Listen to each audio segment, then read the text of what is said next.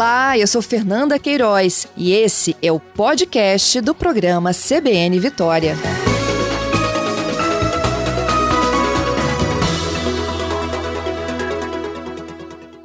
Bom dia, Major. Bom dia, Fernanda. Bom dia a todos os ouvintes aí do CBN que nos acompanham nesse momento. Major, a primeira informação era de que o município da Serra é que tinha recebido, né, a maior quantidade de chuva nas últimas 24 horas. Sim.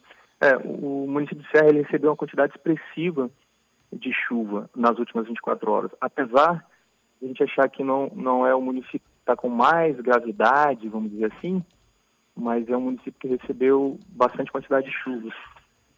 Uhum. A gente está atualizando, né, essa quantidade de chuvas. Exatamente nesse momento, ele recebeu cerca de 150 milímetros, acumulado, né, de 150 nas últimas 24 horas, cerca de 150 milímetros de chuva. Entendido. Apesar de não ter sido o município com a situação mais grave, onde a situação é grave do ponto de vista da Defesa Civil? Na Grande Vitória, né, a gente, apesar de ter um acumulado significativo, a gente acredita que pela estruturação, né, pela capacidade dos órgãos municipais, até esse momento, para a preocupação de defesa civil, né, a gente não tem necessidade de complementar o apoio desses municípios. É lógico, quem passou pela chuva de ontem viu que teve dificuldade de voltar para casa, por conta de alguma obstrução nas estradas, por conta de alagamentos, enfim. Mas nas regiões do interior, principalmente a região sul, Serra e Caparaó, são as regiões de mais atenção, inclusive são as regiões de foco, né, dos alertas que a gente vem recebendo, principalmente do governo federal, com relação a movimentos de massa e com relação à intensificação das chuvas para essas regiões. Então, basicamente, a região sul, Serrana e Caparaó. Não quer dizer que a região norte está isenta, né, de algum tipo de ocorrência, mas a gente vê que para essa outra região, sul, Serrana e Caparaó, a gente tem mais intensidade de chuvas para essa região. Isso é para hoje, para os próximos dias, para o final de semana? Isso. A parte forte, né, dessas chuvas, que começaram ontem à tarde, elas permanecem fortes hoje, amanhã elas são representativas ainda. No sábado a gente começa a entender que essas chuvas elas podem acontecer em locais isolados, mas são chuvas moderadas, né? Não quer dizer que não chame a nossa atenção e não tem algum tipo de perigo. Mas para o sábado as chuvas são moderadas. O momento forte das chuvas começou ontem à noite, por hoje é um momento forte, amanhã também é representativo, apesar dos níveis de chuva não serem tão fortes quanto ontem e hoje, mas pelo que os municípios já viveram, pela quantidade de água que já caiu, ainda é um perigo para a gente nos dias de amanhã. Uhum. Há, por exemplo, né, quando o senhor falou de Sul e Caparaó, que há muitas cidades cuja os rios que cortam a cidade já estão na sua cota, alguns outros já passaram da cota.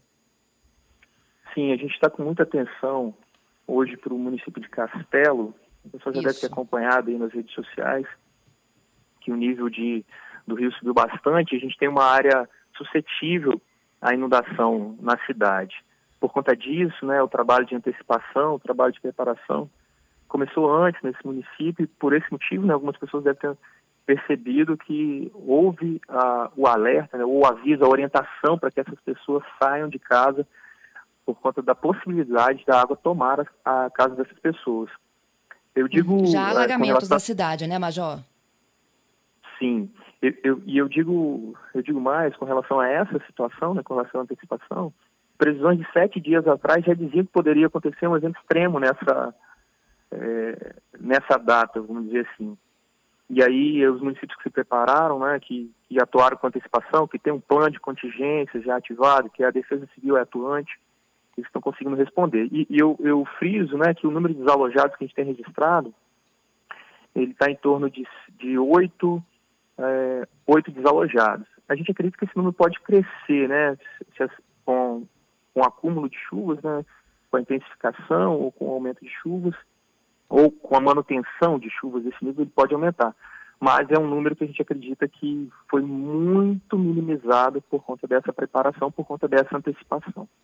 Uhum. Esses 8 desalojados são todos de Castelo?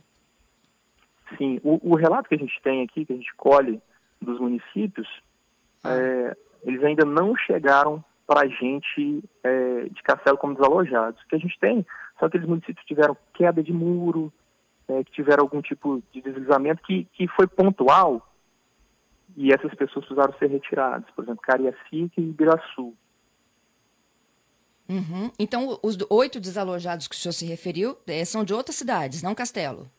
São de outras cidades. Ainda não, a gente ainda não tem esse balanço de Castelo. Certamente, porque nesse momento eles estão se preparando em fazer a retirada dessas pessoas, né? Uhum. Já estão agora retirando. Isso, exatamente. Estão alertando as pessoas, estão informando que o nível do rio pode subir, ele já está numa cota considerável, mas esse número a gente vai atualizar ainda, porque ele pode, já pode ter alguns números, mas a gente também não quer ficar acionando os órgãos municipais, buscando alguma informação, sabendo que eles estão num momento crítico agora. Então, por isso, a gente está esperando um pouco, tem equipes nossas que estão atuando, as nossas regionais, né, de defesa civil, estão atuando junto ao município. Então, a gente vai aguardar um pouquinho para receber essa atualização. Mas o trabalho de retirada, sim, ele está sendo realizado e provavelmente a gente tem algum desses números mais adiante, algumas atualizações. Então, a gente tem, aqui até relato dos ouvintes, né? Castelo, Vargem Alta também em alerta, o senhor já até falou, né? De Vargem Alta, sim. Ibiraçu. Em Vargem Alta, inclusive, nas redes sociais, os moradores que estão mais próximos, né, do nível do rio já estão em alerta para também deixarem suas residências. Em Ibiraçu, as ruas já foram tomadas pela lama, não é isso? Tem várias jornalistas aqui compartilhando conosco essa informação. Na Grande Vitória, a situação, sem dúvida, é preocupante na Serra e em Cariacica. E nas demais cidades, o que a gente tem? É queda de árvore, de muro? A gente tem muito queda de muro, obstrução de vias, né? As cidades que os rios, que as casas não são afetadas pelos rios, mas tem problema de drenagem na área urbana. A gente está percebendo alguns alagamentos também. Ibiraçu foi a segunda cidade com quantidade de acumulado de chuva nas últimas 24 horas, né? A gente tem Irupi, Iuna, Fundão, Ibatiba, Venda Nova, Imigrante, Vargem Alta. Agora, uma coisa interessante, né, para esses municípios, que a gente tem um histórico de janeiro, né, das chuvas fortes que aconteceram em janeiro.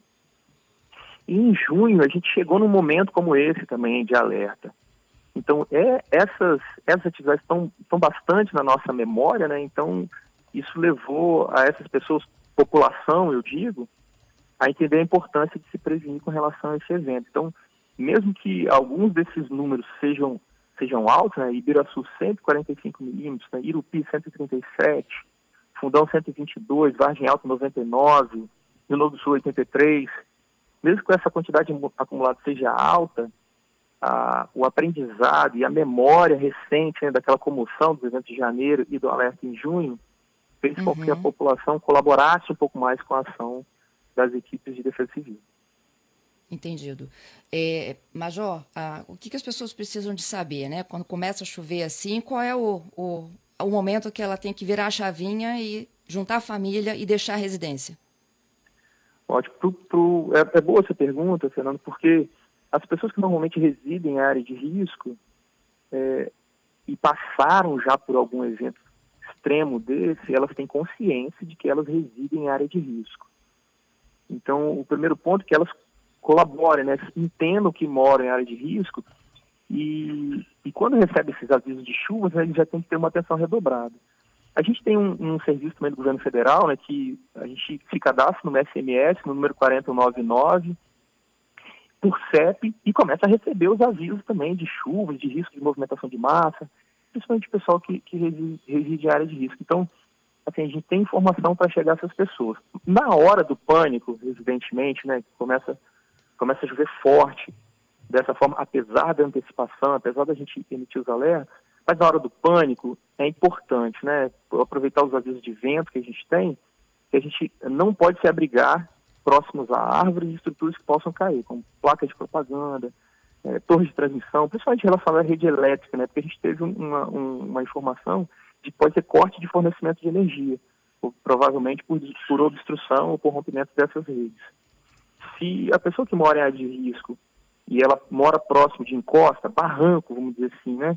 E vê que o barranco está minando água, vê que cercas ou postes, esses indicadores, né, começam a se movimentar, começam a se inclinar, né? As estruturas da casa, a gente percebe que tem rachadura, tem barulho estranho.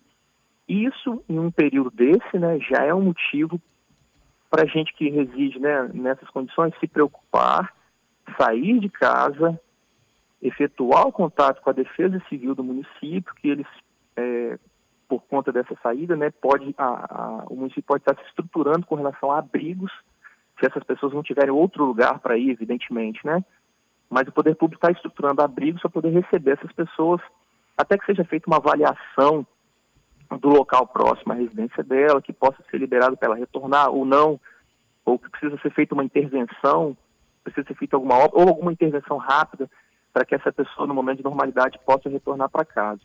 Então, dentro desse contexto, é sempre entrar em contato com os órgãos de defesa civil, com os órgãos de emergência. A gente tem os números de emergência do Corpo de Bombeiros 193, tem o número da Defesa Civil 199, e é bom a gente não pensar muito, né, num momento como esse. É sempre importante que a gente se mantenha em segurança para a gente se proteger, né, e proteger a nossa família também.